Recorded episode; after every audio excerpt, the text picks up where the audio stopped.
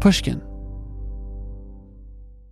The most innovative companies are going further with T Mobile for Business. The PGA of America is helping lower scores and elevate fan experiences with AI coaching tools and 5G connected cameras. AAA is getting more drivers back on the road fast with location telematics. And the Las Vegas Grand Prix is powering race day operations with 5G connectivity, giving fans an experience at the speed they deserve. This is accelerating innovation with T-Mobile for Business. Take your business further at t-mobile.com/now. Did you know some travel credit cards offer 10 times points on your spending? Don't miss out on big rewards for your next trip. NerdWallet lets you compare smart travel credit cards side by side, curated by an expert team of finance nerds. What could future you do with better travel rewards? A free flight? A room upgrade? Don't wait to make smart financial decisions. Compare and find smarter credit cards, savings accounts, and more today at nerdwallet.com. Reminder, credit is subject to lender approval and terms apply. NerdWallet, finance smarter. If your business needs a new application, then developers will have to write code, a lot of code. If an application needs to be modernized, then you'll need time resources, and caffeine. If that sounds daunting, then you need Watson X Code Assistant, AI designed to multiply developer productivity so you can generate code quickly. Let's create a more modern foundation for business with Watson X Code Assistant. Learn more at ibm.com/slash code assistant. IBM. Let's create.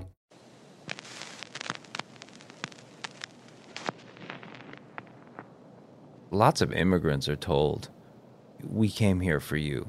They tell their children this. They tell their six year old children this. And what they're saying is, I own you. This is a sinister interpretation, but I did this. Your end of the bargain is to live a respectable life for me. And that was such a strong mental scaffolding for my life that, like I told you, I'm 45 and I'm starting to only think now about my own happiness with my work. So it's the easiest thing for me to think of what I do for somebody else. First, it was my parents, and then it was my wife, and then it was my children. And so it's all about them. And the much more difficult thing is to ask myself, what makes you happy? What do you want? And I'm so unaccustomed to thinking about that that um, I, I don't really have any answers. That was John Cho. I'm Sam Fragoso, and this is Talk Easy. Welcome to the show.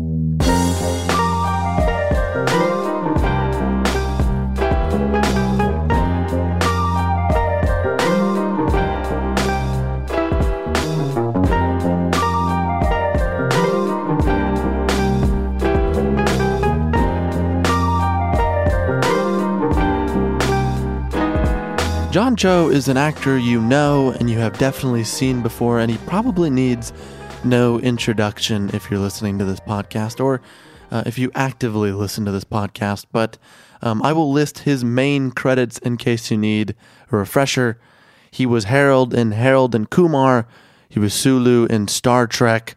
He has been on shows like Drunk History, House of Lies, American Dad, New Girl, Bojack Horseman, The Mindy Project, the point is, if you've liked any piece of pop culture in the last 10 years, you've seen John Cho. I'll admit, on the surface, every time I thought of John Cho, I thought, God, that seems like a really, really nice guy. And, uh, you know, you create these preconceived notions of, of, actors because you see them so often on screen. And, uh, you know, if you have the chance to meet them, you realize that almost all of them, no matter who they are, end up being wildly different from the preconceived notions you had created. Um, I was uh, exactly right about John Cho, though.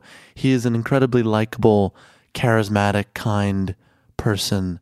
But you know, in the lead up to doing this episode, um, I did some research and it became clear that although he's a pretty big actor and one of, if not the biggest Asian actor working in American uh, film and television, he hasn't done too many interviews that explore his upbringing in South Korea, um, his early childhood, uh, you know, what he was like as a teenager, or just even what was his life like starting out in Hollywood.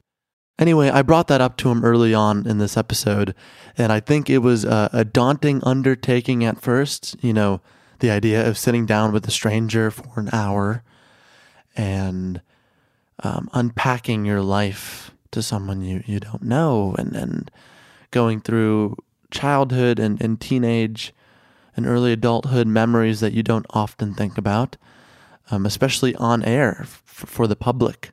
And yet, he was pretty much on board from moment one. I think it took like five minutes of convincing. And then, you know, we dove into it for about an hour, and uh, the result is um, a conversation that I uh, really, really loved. And, you know, before we put out these episodes, uh, Dylan, our producer, and I listen back and, you know, I sort of constantly am telling him, we got to cut this part out, we got to cut this part out. I can't stand hearing my voice here, and, and uh, this part's boring. Um, I have to say, pretty much every part of this interview is interesting. And all the parts that were not interesting, eh, you know what? They're not in the episode. So, um, point is, I uh, really love this talk, and I don't know if I thanked him in person, so I'm going to thank him now.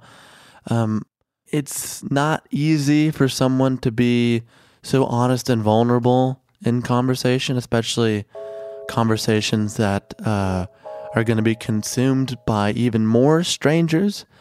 So uh, I want to thank John Cho for coming on and for, you know, sharing his life with us. So, finally, here is John Cho.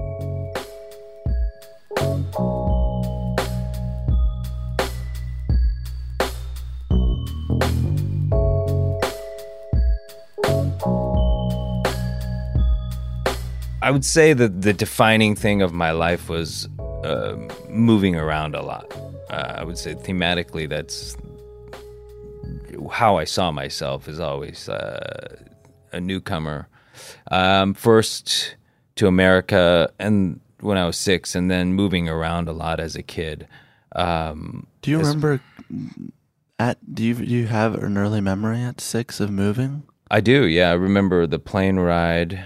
Um, I remember arriving. Um, I remember my life in Korea to some extent. Uh, you know, it was very different materially. Um, we didn't have a bathroom inside the house, and we didn't uh, we didn't have a refrigerator. You know, um, so that was a it was the seventies, and uh, it's the mid '70s, and so it was a eh, Seoul was a city that was rebuilding after a war, and it was becoming modernized, and probably you know like I imagine like five years after we left, it was like high rise apartments. Um, it, it- things were changing so rapidly. It was that quick. Yeah, um, but but yeah, I lived in a um, kind of very early industrial uh, city. Do you remember your parents saying that we're moving? I thought I did, and I'm not sure if I remember it. But in my memory, he comes home one day and tells us that. Yeah, Your father. yeah. I remember telling my a friend of mine in the neighborhood that we were moving to America, and then as kids do, he said, "Yeah, me too, man."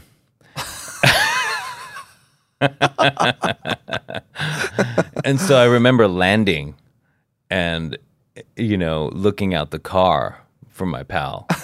like, is he here? Is he here yet? Did he beat me here? yeah.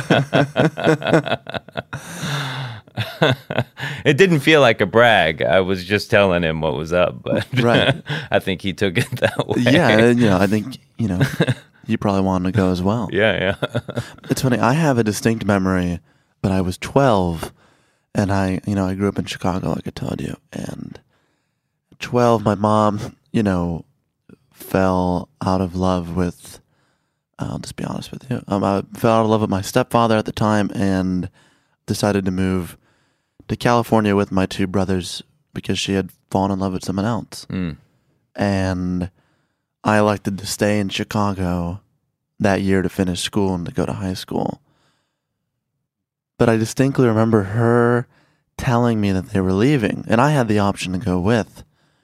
And I don't know something about that. Um, I had a distinct memory of her telling me, and now, uh, as time goes by, I can't pinpoint it. As these, it just it's all become amorphous, and it's hard to tell the times apart. It's interesting. I th- I, I have uh, many of those memories and uh, that I'm not sure how it happened, and some of it is like, you know, you see a photograph, and the photograph becomes the memory, and it's almost like uh, when I don't trust my memory is when my memory is of me.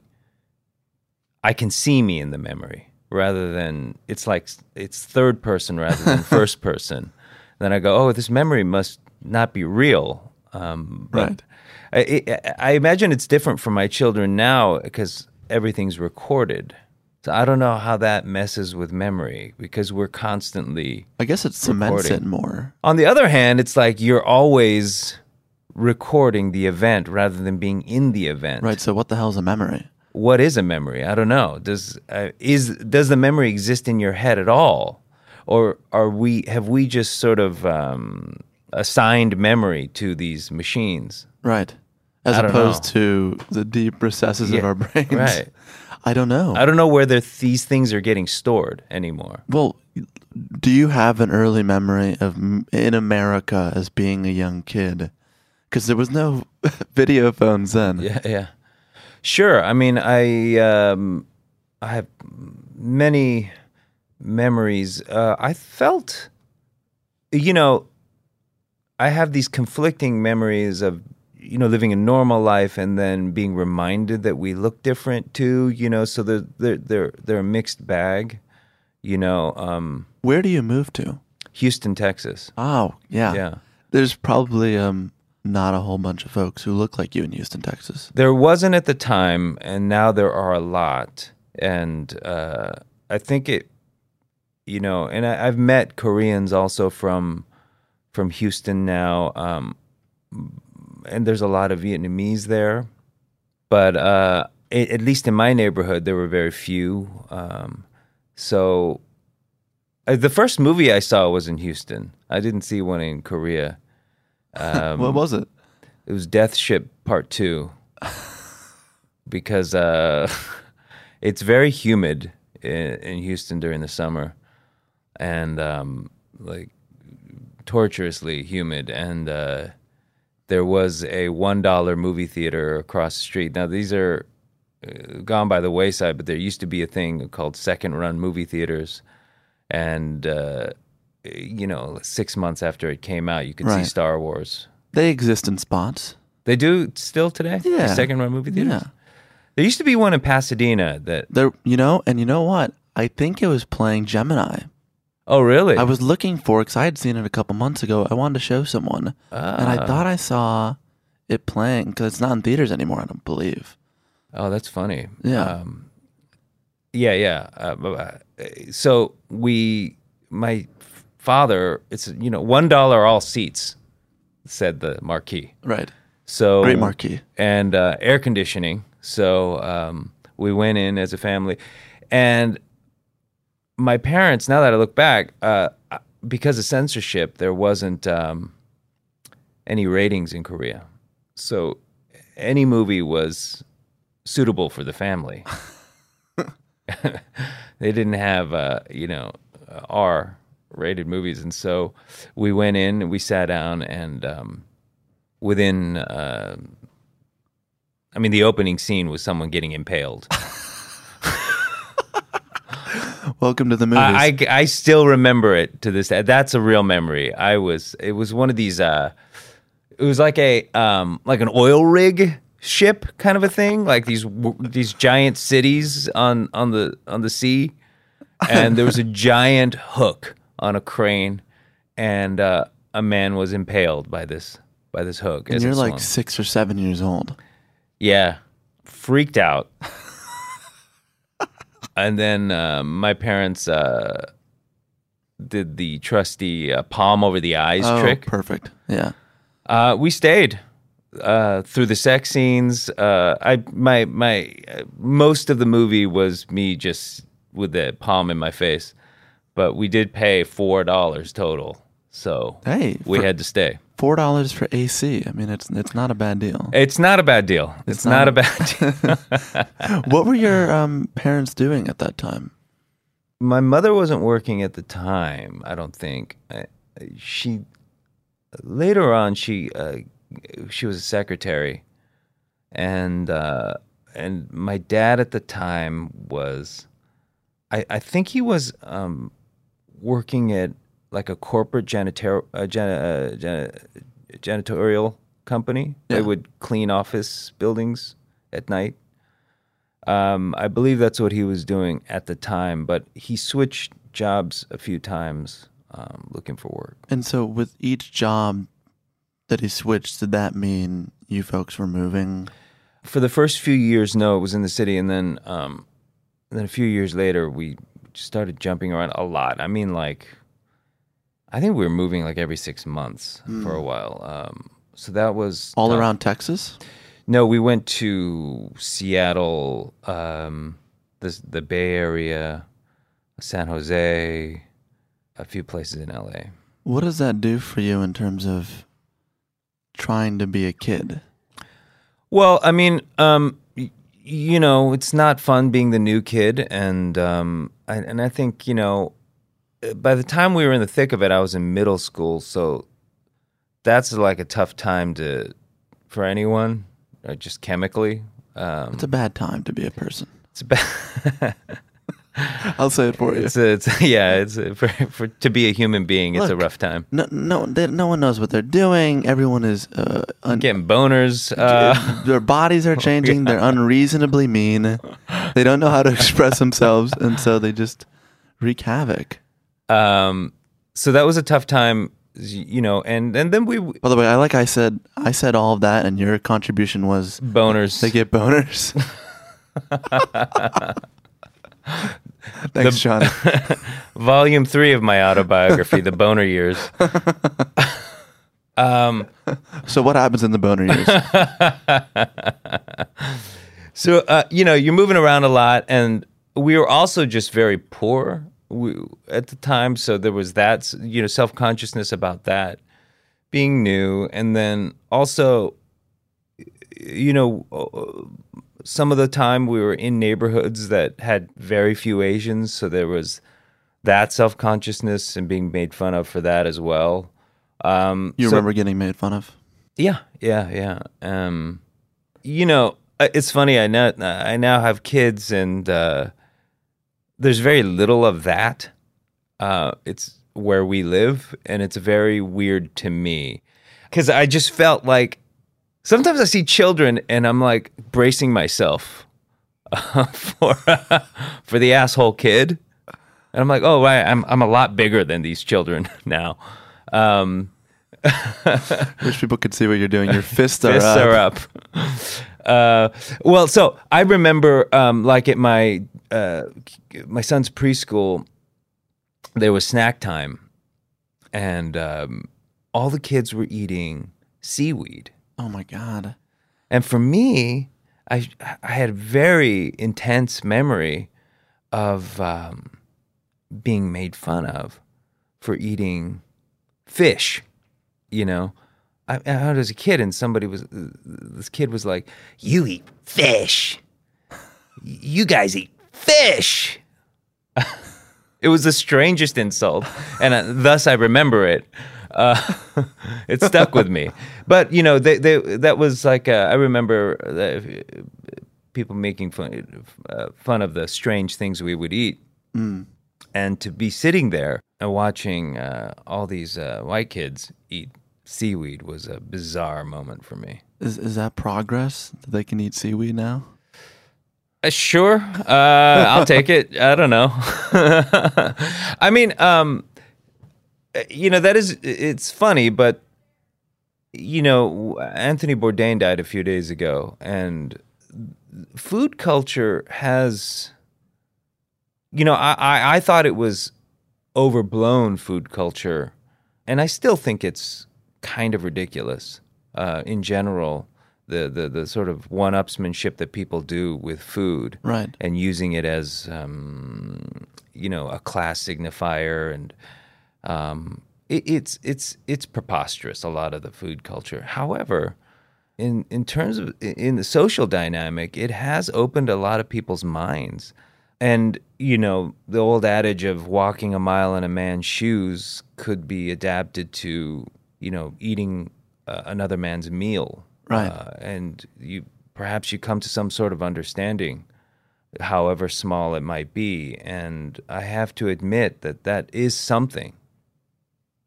Yeah, I mean, if if that's what it takes, if it takes food to be uh, a bridge of some kind, Yeah. Although I will caution people, like it's not a great opener.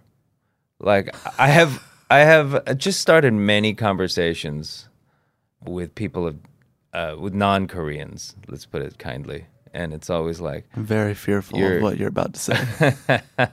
well, there's always like a barbecue opener, um, and I'm like, okay, all right, I guess that's what you What Because it's the opener, What it- is said? What's the line? Well, it's i- i- the food opener.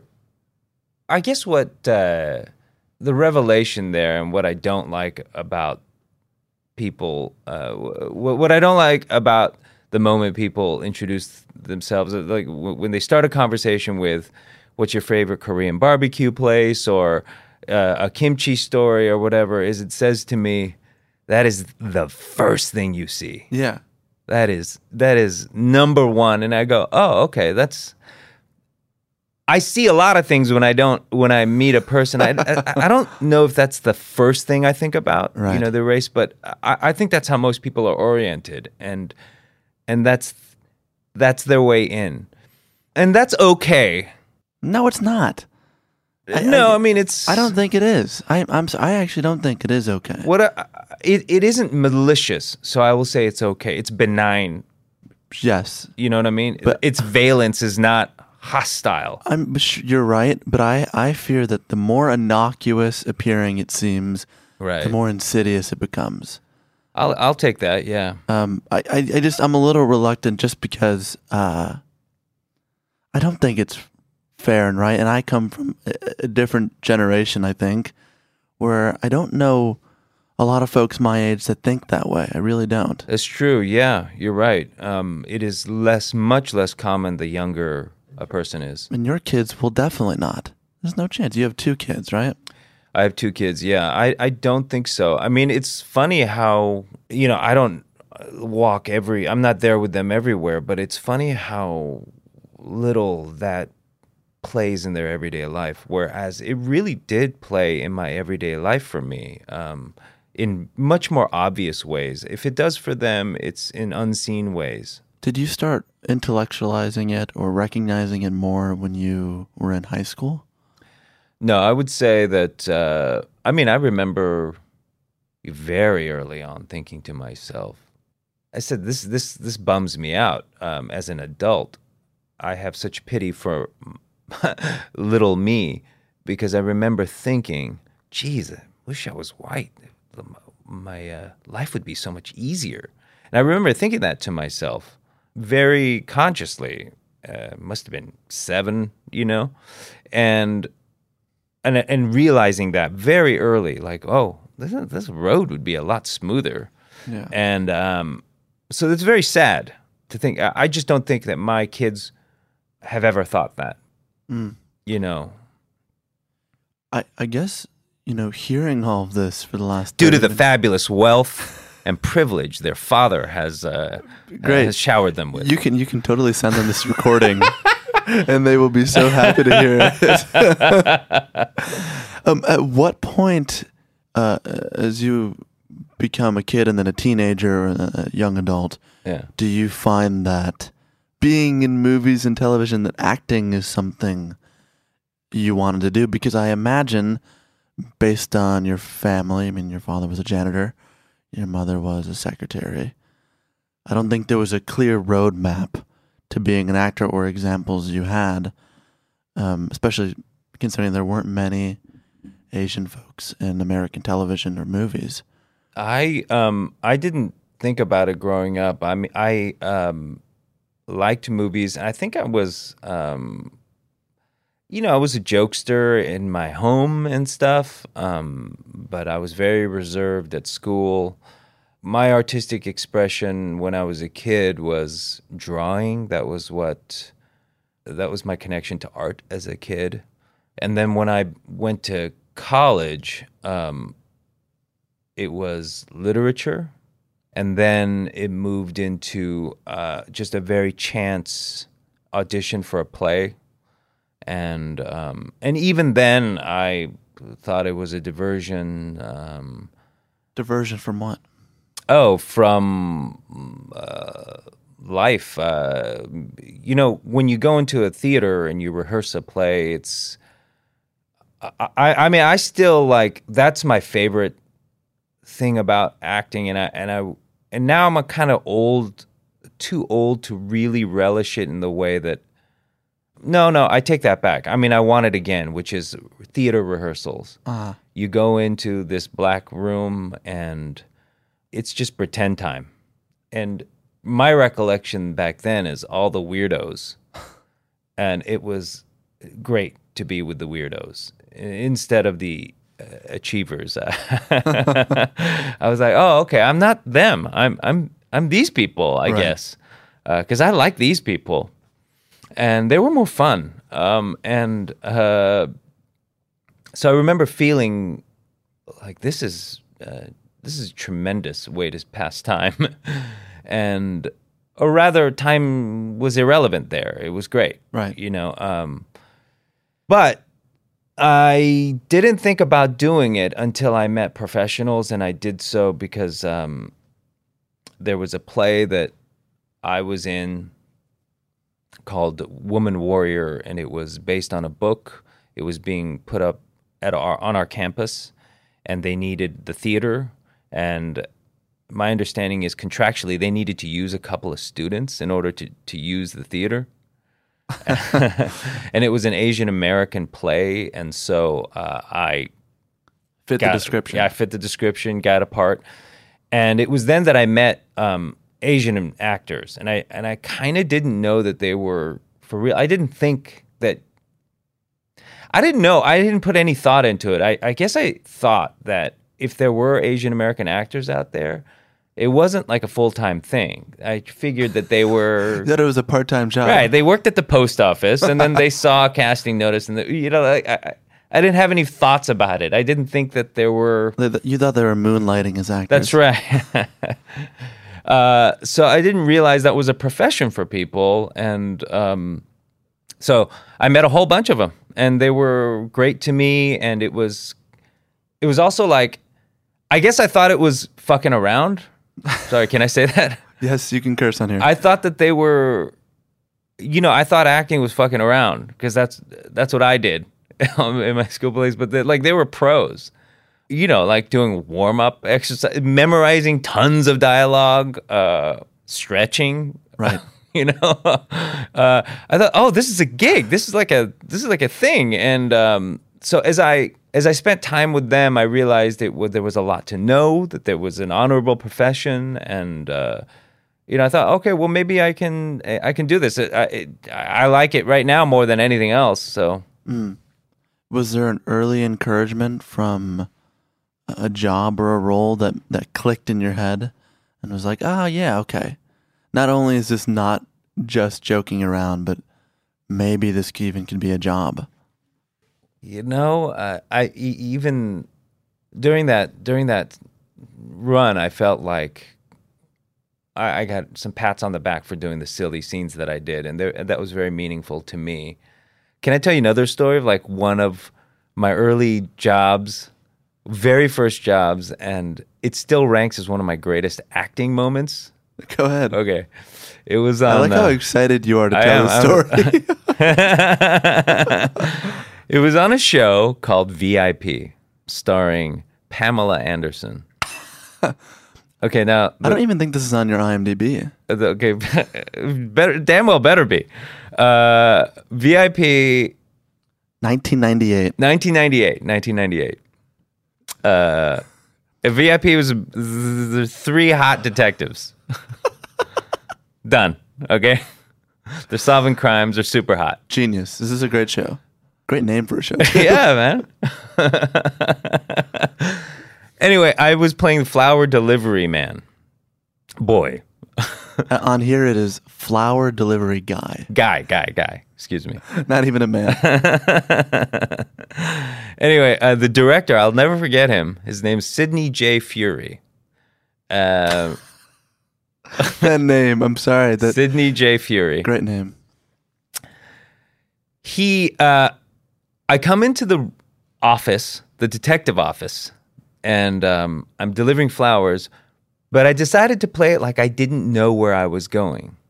I was and i looked one way i looked to my right and then to my left and i went to my left. And the assistant director often on a set the assistant director will direct the um, day players uh, rather than the um, or with extras more, more like I wasn't an extra. However, the, an assistant director is it, it very commonly uh, talks to uh, day players and, and uh, extras. And the assistant director came up to me and said, "Hey, hey, it's to the left. It's not to the right. Left." and I was making an acting choice, you know, and um, I was like, "I guess that didn't work." Uh, Sidney J. Furie, the director, hears this and says, "Hey." The kid's acting. He's making a choice. Leave him alone. I was so validated. I felt so validated in that tiny role. Uh, I've never forgotten it. I'll think about it every once in a while on a on a set, um, and it comes to me, you know, like because it is like small moments like that that still sort of um, define a a a performance for me. Like mm. it's like little little things, and blocking is tremendously important to me. And figuring out what your body's doing, whether you know or familiar with the space or not, and my relationship to a set is very very important for me. It's tangentially like what's difficult about rehearsing a play. You're often in a you're not on the stage. You're not on the thing itself. Uh, you're in a rehearsal hall, and they tape out, you know, with uh, masking tape. This is the bedroom. Uh, this is the the kitchen over here, and it's like it's uh, my my squirrel brain has a, a hard time with that. Right. And it always led me to false choices. I felt like doing plays. It was hard to avoid kind of locking in falseness without the stuff. Right. And um and so, you know, on sets I really love if I can I'll get there early to the set. I like to go visit the set when they're not the crew's not there yet and sort of feel it out and get I introduce myself, uh, meet the space, you See know. what makes sense. yeah. I like this story also because it is very clearly the kind of early encouragement a young actor needs to keep going. Oh my God, you know, you're so thirsty for encouragement when you're, or not, I shouldn't say you, when I was young. It, uh, No, me too. it means the whole thing, you know? Um, if it's someone older, uh, if you're inclined, I mean, some people actually don't uh, care about what older people think of them. I am, I, I always was inclined to value the opinions of older people. So um, that meant a lot to me. What did your parents think early on about your acting career?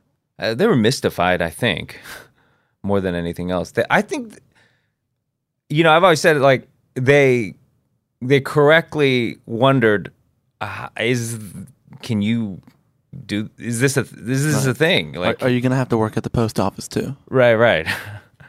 I, I told the story before. But my dad said uh, they were nice about it. I think they attributed it to. First of all, it was new. I had not talked about this. I went off to college. In their minds, like he went off to college. He came back and he's an actor. Like I don't. Uh, what happened? like it wasn't something I was talking about since I was seven. I didn't you know, I didn't do school plays, and so this Right. was uh, news to them, and and I think that they must have thought it was some sort of phase. Um, and I think my dad said, uh, have you considered uh, newscasting? Because he did see Connie Chung on TV, and he figured maybe the kid wants to be on TV. Is you know, um, so uh, it was fine.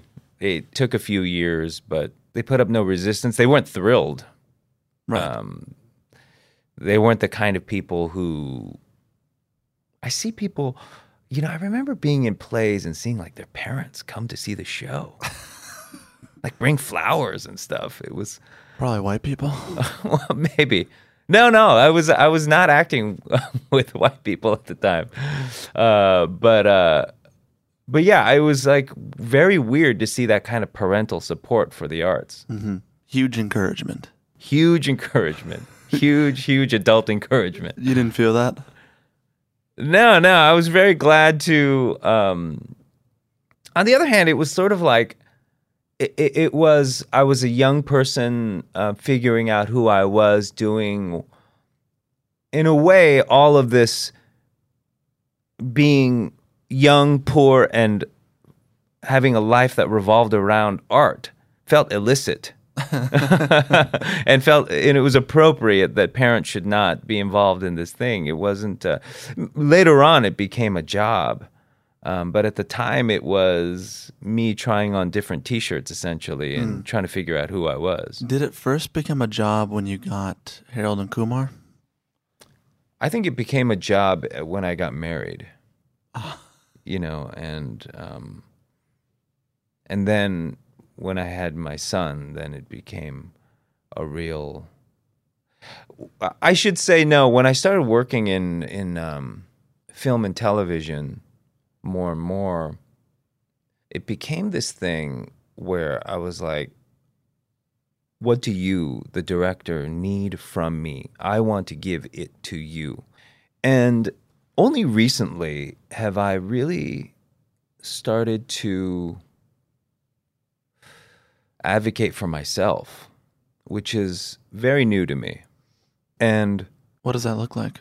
well, meaning like, you know, when we're doing, when we're discussing a scene, and, you know, there are a number of ways you could do a scene.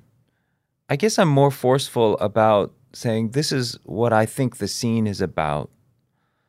You know, this is what I think the story is. And I know that there are answers, that there are um, unarguable answers to that. This is the story is about this, but um, there are.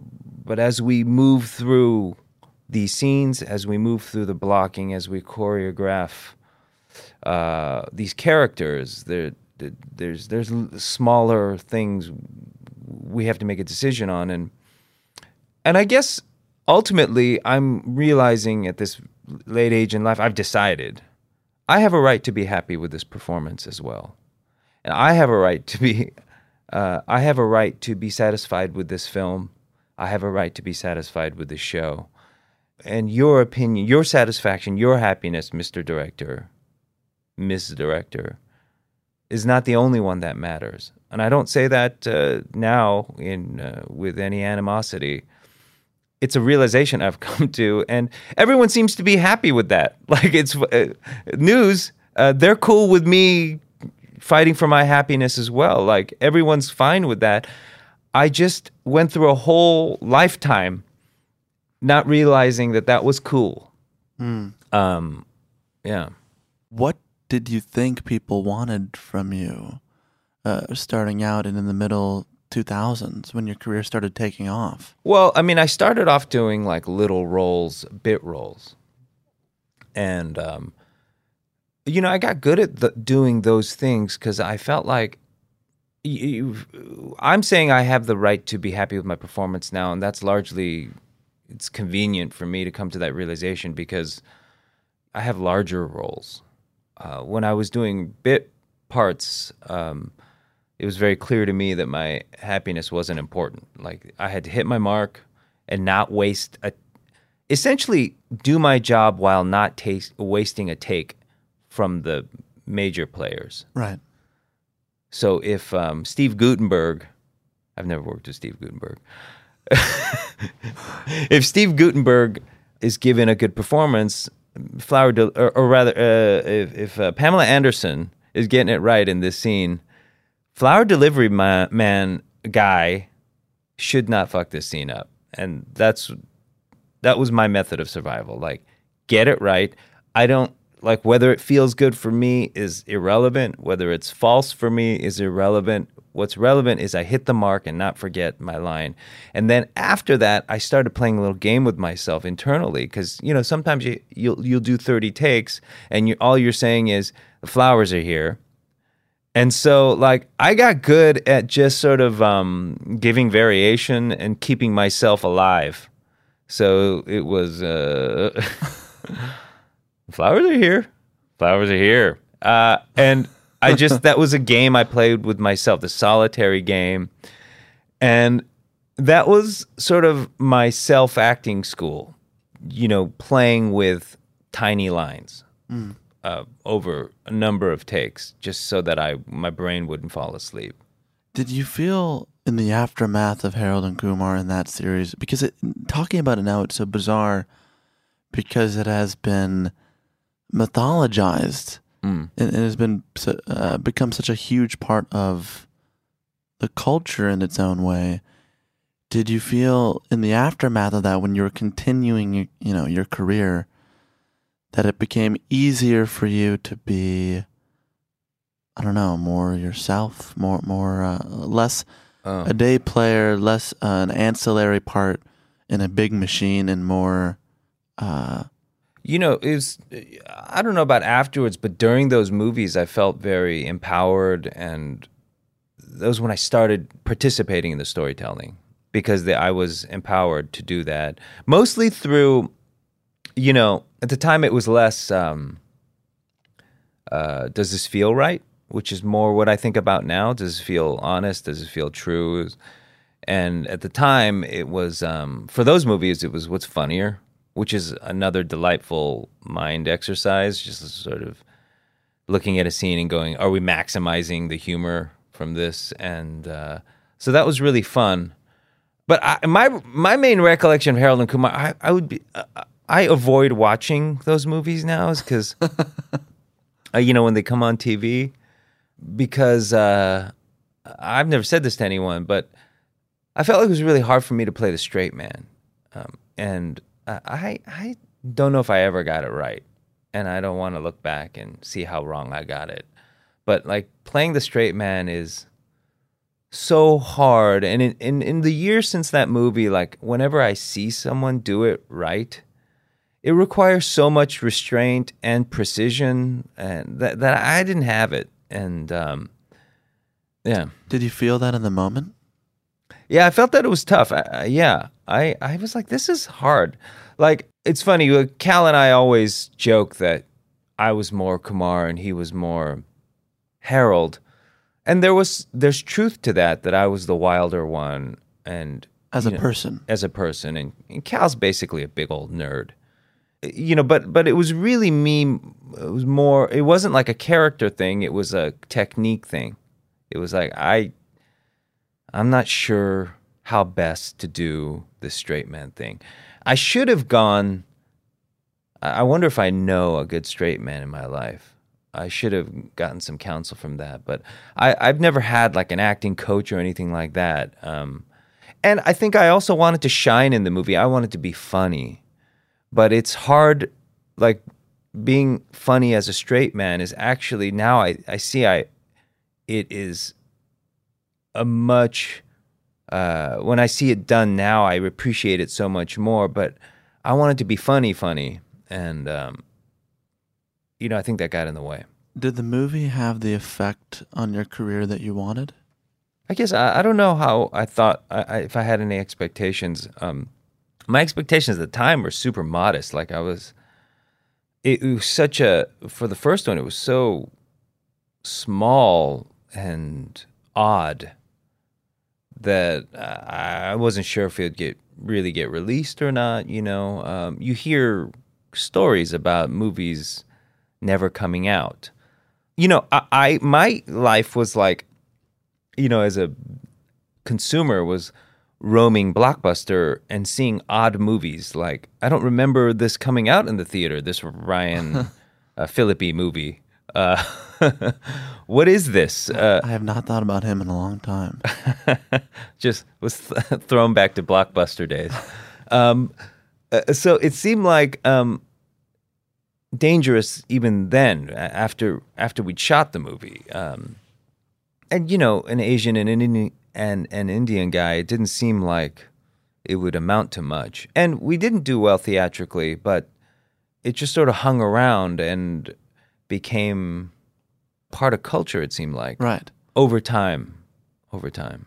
I think the fact that you two were the stars of the movie Yeah. contributed to people finding it and being like, "Oh, this is not, this is not what we normally see." Usually, Right. the, the movie about uh, friends and smoking weed is like two white guys is, is how Mhm. it usually goes. Totally. It it was to me like it is a is a thing that I point to and I don't think people understand even even if they understand it, which is difference can differentiate your product in a really tremendous way over time. Like it can distinguish you. Um, after that theatrical run, if we were two white guys, I don't know if anyone remembers it clicks and then they rent it. It, it doesn't happen later on that in, the way that it happened for us. It's like it was so unusual.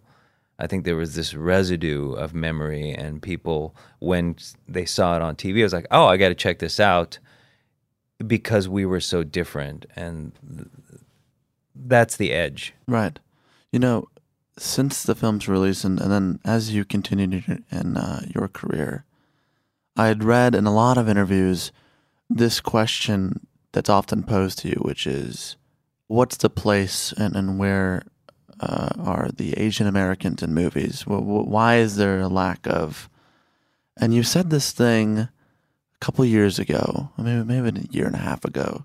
You said, I don't know how healthy it is for me to think about my community as much as I do. And that was the question of about, you know, what are you supposed to do, or what is your obligation to um, Right. Asian Americans Right. uh, in film and television? And I don't want to ask you a question about diversity. Not that I'm not interested, Yeah, but I think you've answered it. It's more of a question of of your I don't know, like spirit. Like Right. what what does it do for you or what does it mean to you to have to grapple with that question and that idea constantly? Yeah, I mean, I have a lot of conflicting thoughts about it.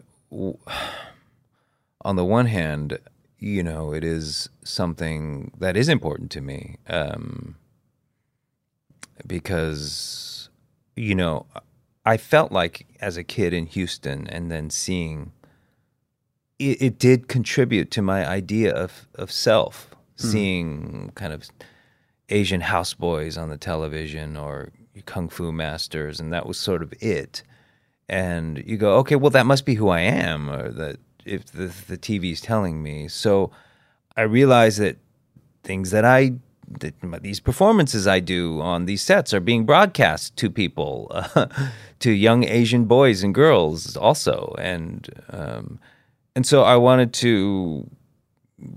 I didn't want to do anything that was embarrassing to them. First and foremost, and so that so I get it, and on the other hand, like you, you- I don't know that it's right for an artist to think about that so much. Uh, we're not politicians. Um, we're not community activists. We're it's funny, man. You know, I remember as I got to know all these actors when I was in, in there were uh, these theater people. Um, so many of them were like basically runaways. You know, they were older, many gay, who wanted to be in the theater and had sort of fractured family pa- uh, histories because they wanted to do this thing that was seen as so dishonorable and so ridiculous. And uh, I, I apologize if I'm mischaracterizing this, anyone who's listening, but um, you know, as a result, they they they, they had formed a second, stronger family uh, of artists, and The surrogate family. yeah. So I think to some extent we're supposed to be outcasts outside of that system, outside of of, uh, of this representation and, and and how we're seen, and um, we're supposed to be the weirdos. So I, I do have b- uh, both those impulses in equal measure. Um, so I'm, I think, I think, and then, so I think the ultimate thing is I then I just become resentful of that, which is not healthy either. But I'm figuring it out, and and I do think like you said it was a year and a half ago. I I, I would bet that that might have happened before the election of Donald Trump, and It, it was in the promotion of Columbus. So I don't know if that's. oh, that was right at the time, yeah. Yeah. Uh, so it was right after This was on NPR. You know, I, I would say in terms of like uh, my relationship to representation, I, I would say I'm really rethinking that in light of what's going on in this country. You mentioned resentment. What is the resentment of? It's primarily towards like it's toward my own community. Like you shouldn't look to me. You should look to. You shouldn't look to actors. You should look to business leaders or doctors and lawyers, and you know. Um, but I've also come to accept that that's important. That I guess I didn't. It's it's self-loathing. I didn't feel like, eh, but I also feel like it, you know it's to the mainstream apparatus because uh, resentment towards the mainstream apparatus because I'm like there's so few of us. This is this is unfair. You know because white people put that on me too. You know like, and I don't want it. You know I I just want to be an actor and um, so you know, it's from all sides. It's not a woe is me situation, but it does feel like w- the thing that I don't like about it is I told you earlier that it took me a long time to advocate for my happiness for, with my performance. And I think for years it was like my primary things were is this like avoiding a stereotype? Is this a good role? I had this, uh, you know, during I would say the early part of my career. I always like could say no very easily to very outright stereotypes, and then like things came along, and I wasn't sure if this was a stereotype or not. It was like there's a lot of like shady half stereotype roles that I would that, that, that I would get auditions for, and I would go to, I would call like the Asian uh, male counsel, uh, my friends who are Asian American, and I would say, "What do you you just okay? I'm going to describe a role." I'm gonna, desc- I'm gonna describe a role on Grey's Anatomy. All right, you let me know whether you think. Um, I should say I was on Grey's Anatomy, and this is, this is not a real example, but you know, I'd say this is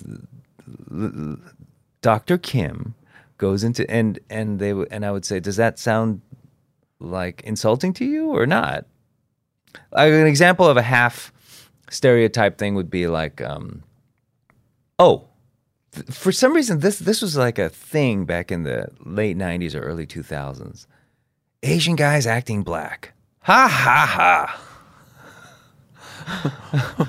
What is that? like uh, an Asian guy who uh, acts real hood, you know, uh, and it's for comedy, uh, for comedic effect, and uh, You could barely say the word comedy there. yeah.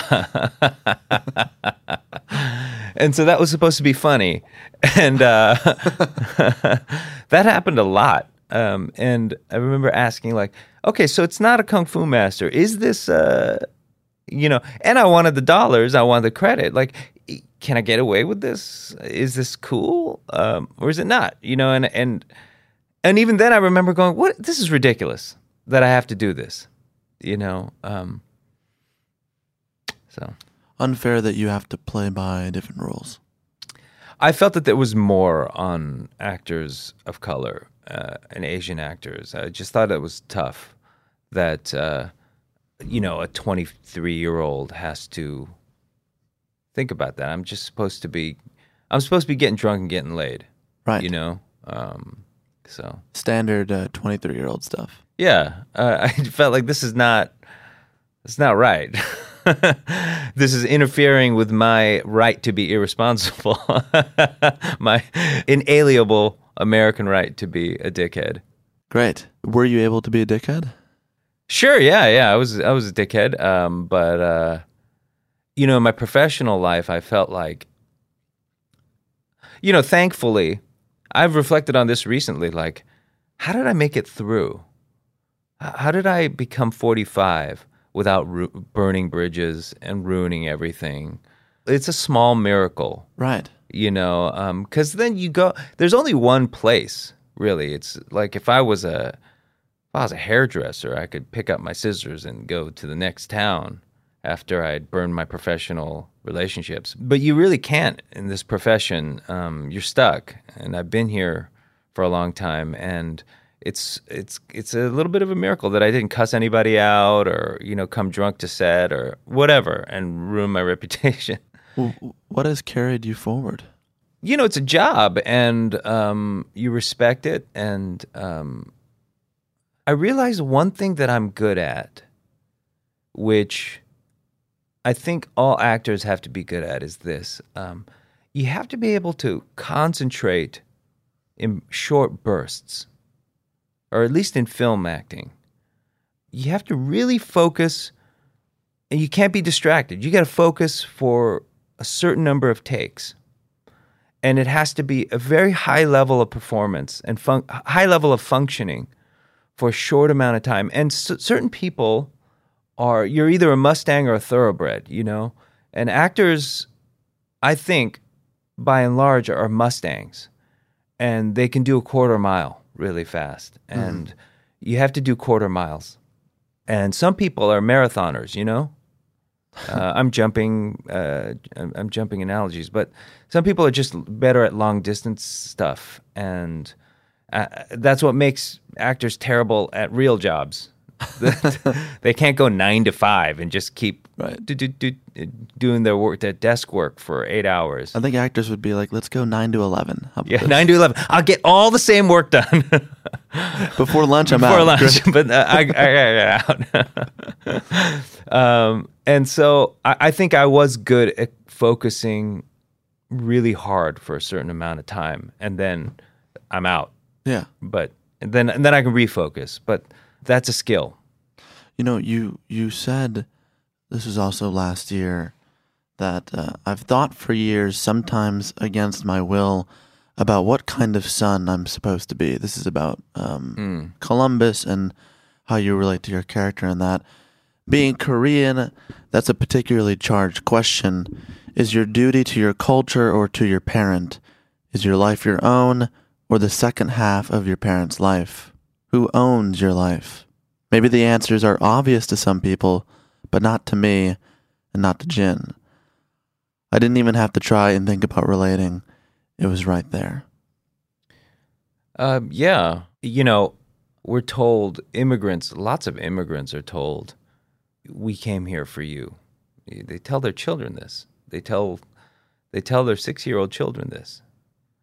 And I've often thought that that was what they're saying is, "I own you." And this is a sinister interpretation, but I did this. Your end of the bargain is to live a respectable life for me and that was so strong that was such a strong mental scaffolding for my life that it- like i told you i'm 45 and i'm starting to th- only think about only think now about my own happiness with my work so it's the easiest thing for me to think of what i do for somebody else first it was my parents and then it was my wife and then it was my children. And so it's all about them. And the much more difficult thing is to ask myself, what makes you happy? What do you want? And I'm so unaccustomed to thinking about that that um, I, I don't really have any answers. I mean, I, I don't even, you know, sometimes I'll go into a meeting and uh, somebody will say, what do you want to do if you, if you, what movie would you make if you I've always thought about like what could I make? What could I get away with? but I'm not accustomed to thinking about what I would do if I had 10 million bucks like to Mm. to make a movie like I, I don't know Is it scary for you to think about that at this age? um The idea of what makes you happy.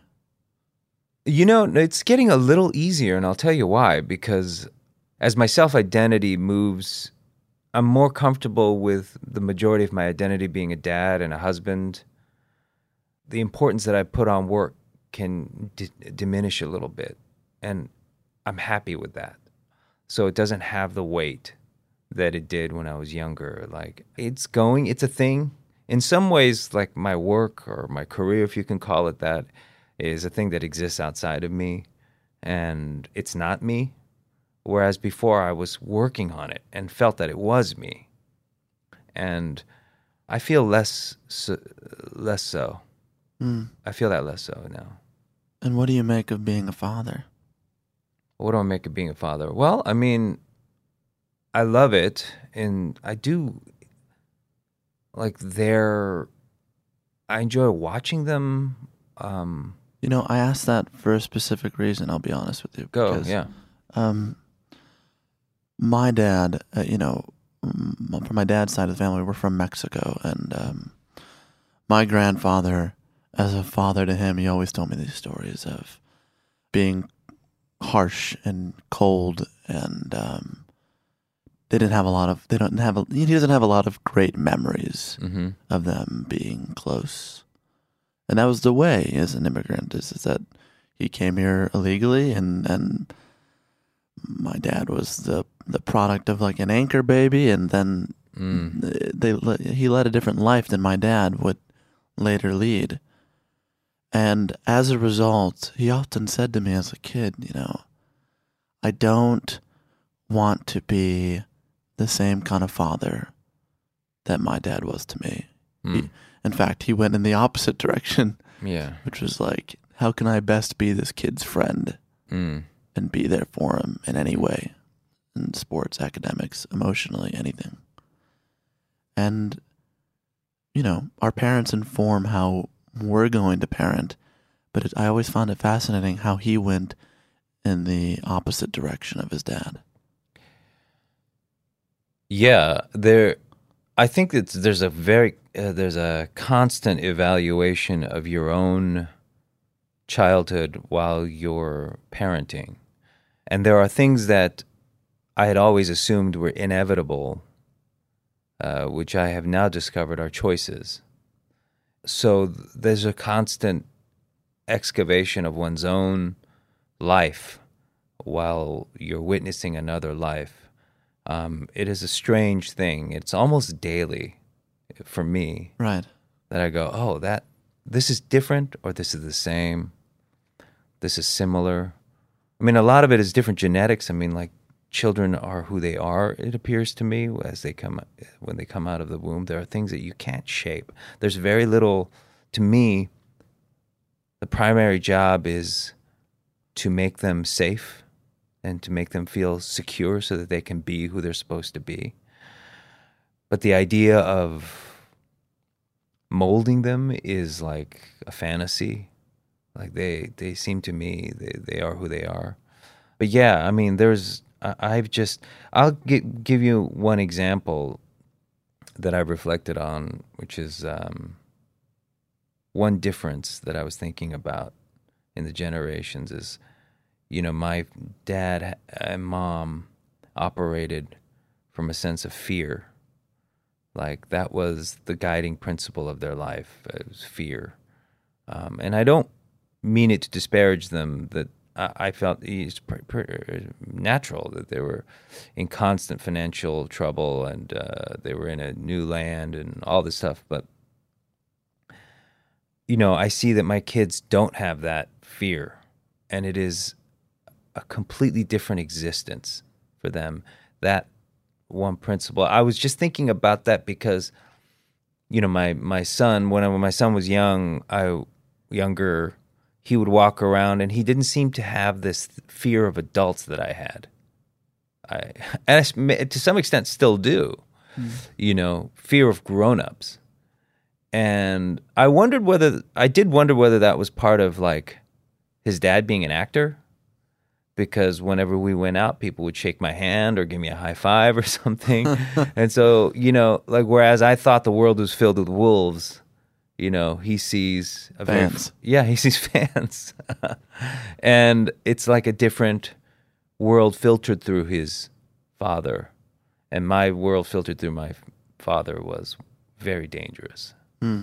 But yeah I, I i i enjoy you know i enjoy taking care of them and i enjoy being dependent upon you know.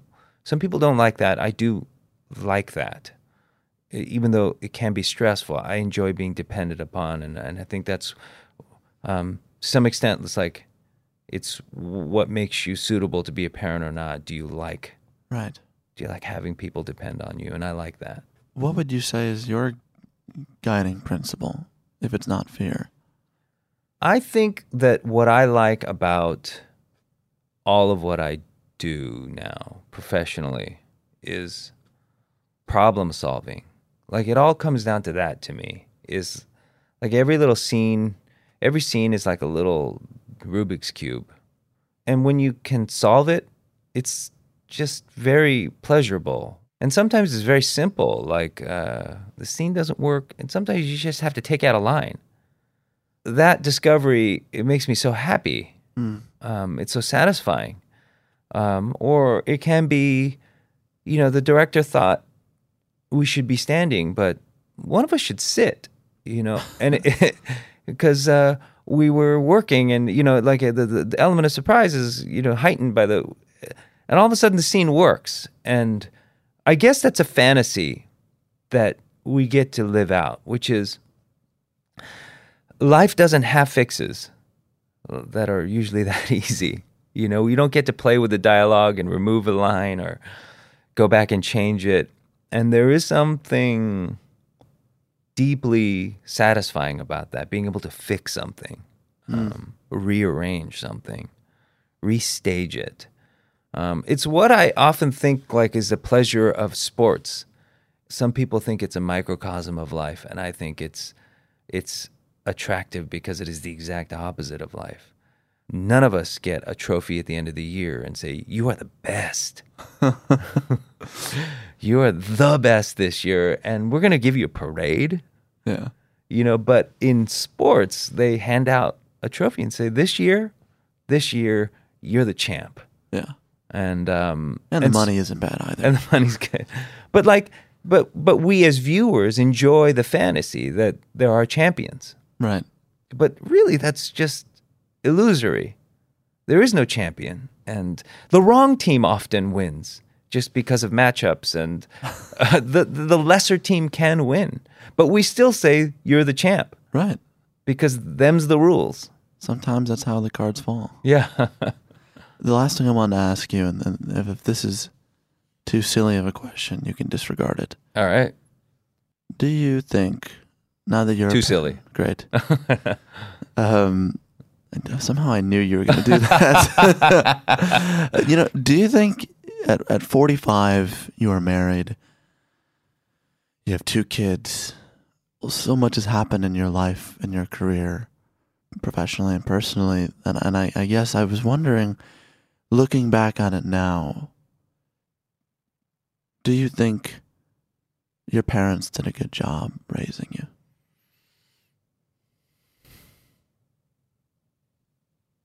No, it's a tough question. Um, it's hard to say anything but yes, because to say no is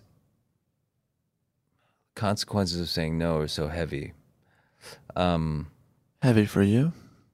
for everyone involved, you know. Um, I would say yes with qualifications, but yeah, I mean, I, I'm I love them, and it it's it it's very clear to me that they they did their utmost. I I think I wish they had done things differently. Um, in a, in a number of areas.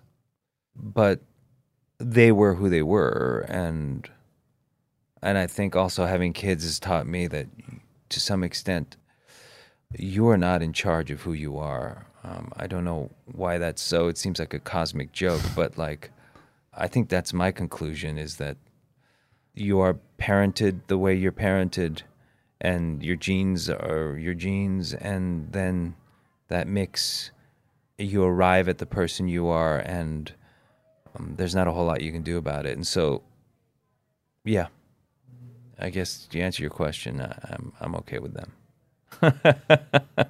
Um, John, thank you so much for what a resounding uh, what a resounding statement. I thought that was good and honest. all right. You don't think so? yeah it was good. That was honest. It was honest yeah. Uh, was it too painful, this whole thing? oh no. It's been a pleasure to talk to you. Has it it? really has yeah. Thank you. Uh, John, thank you. thanks for having me. What a delight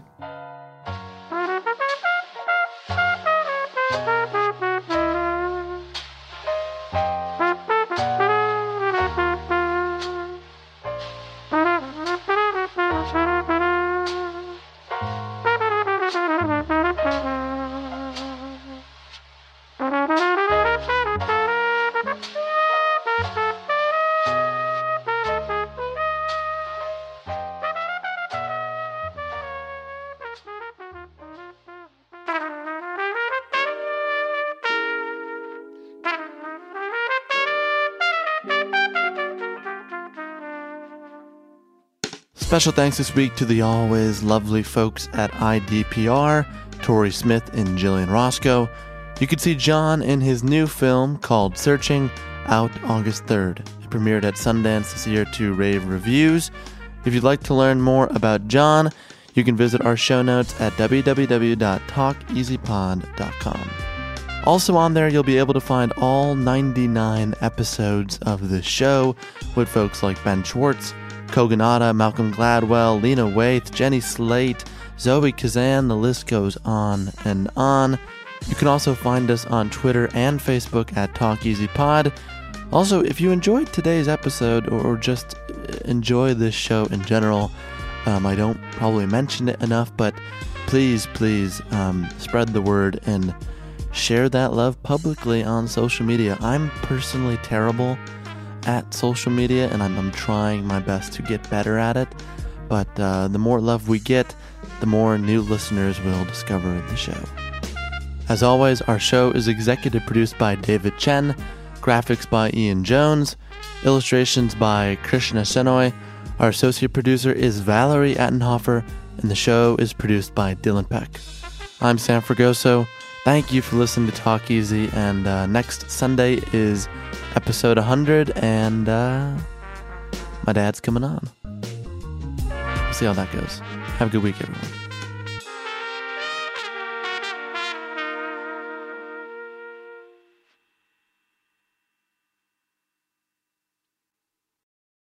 The tradition of breaking tradition continues with the return of the unconventional awards from T Mobile for Business at Mobile World Congress. This is an event that celebrates innovators whose bold actions took their industries to new places. If that sounds like you and you're a T Mobile for Business customer, enter today.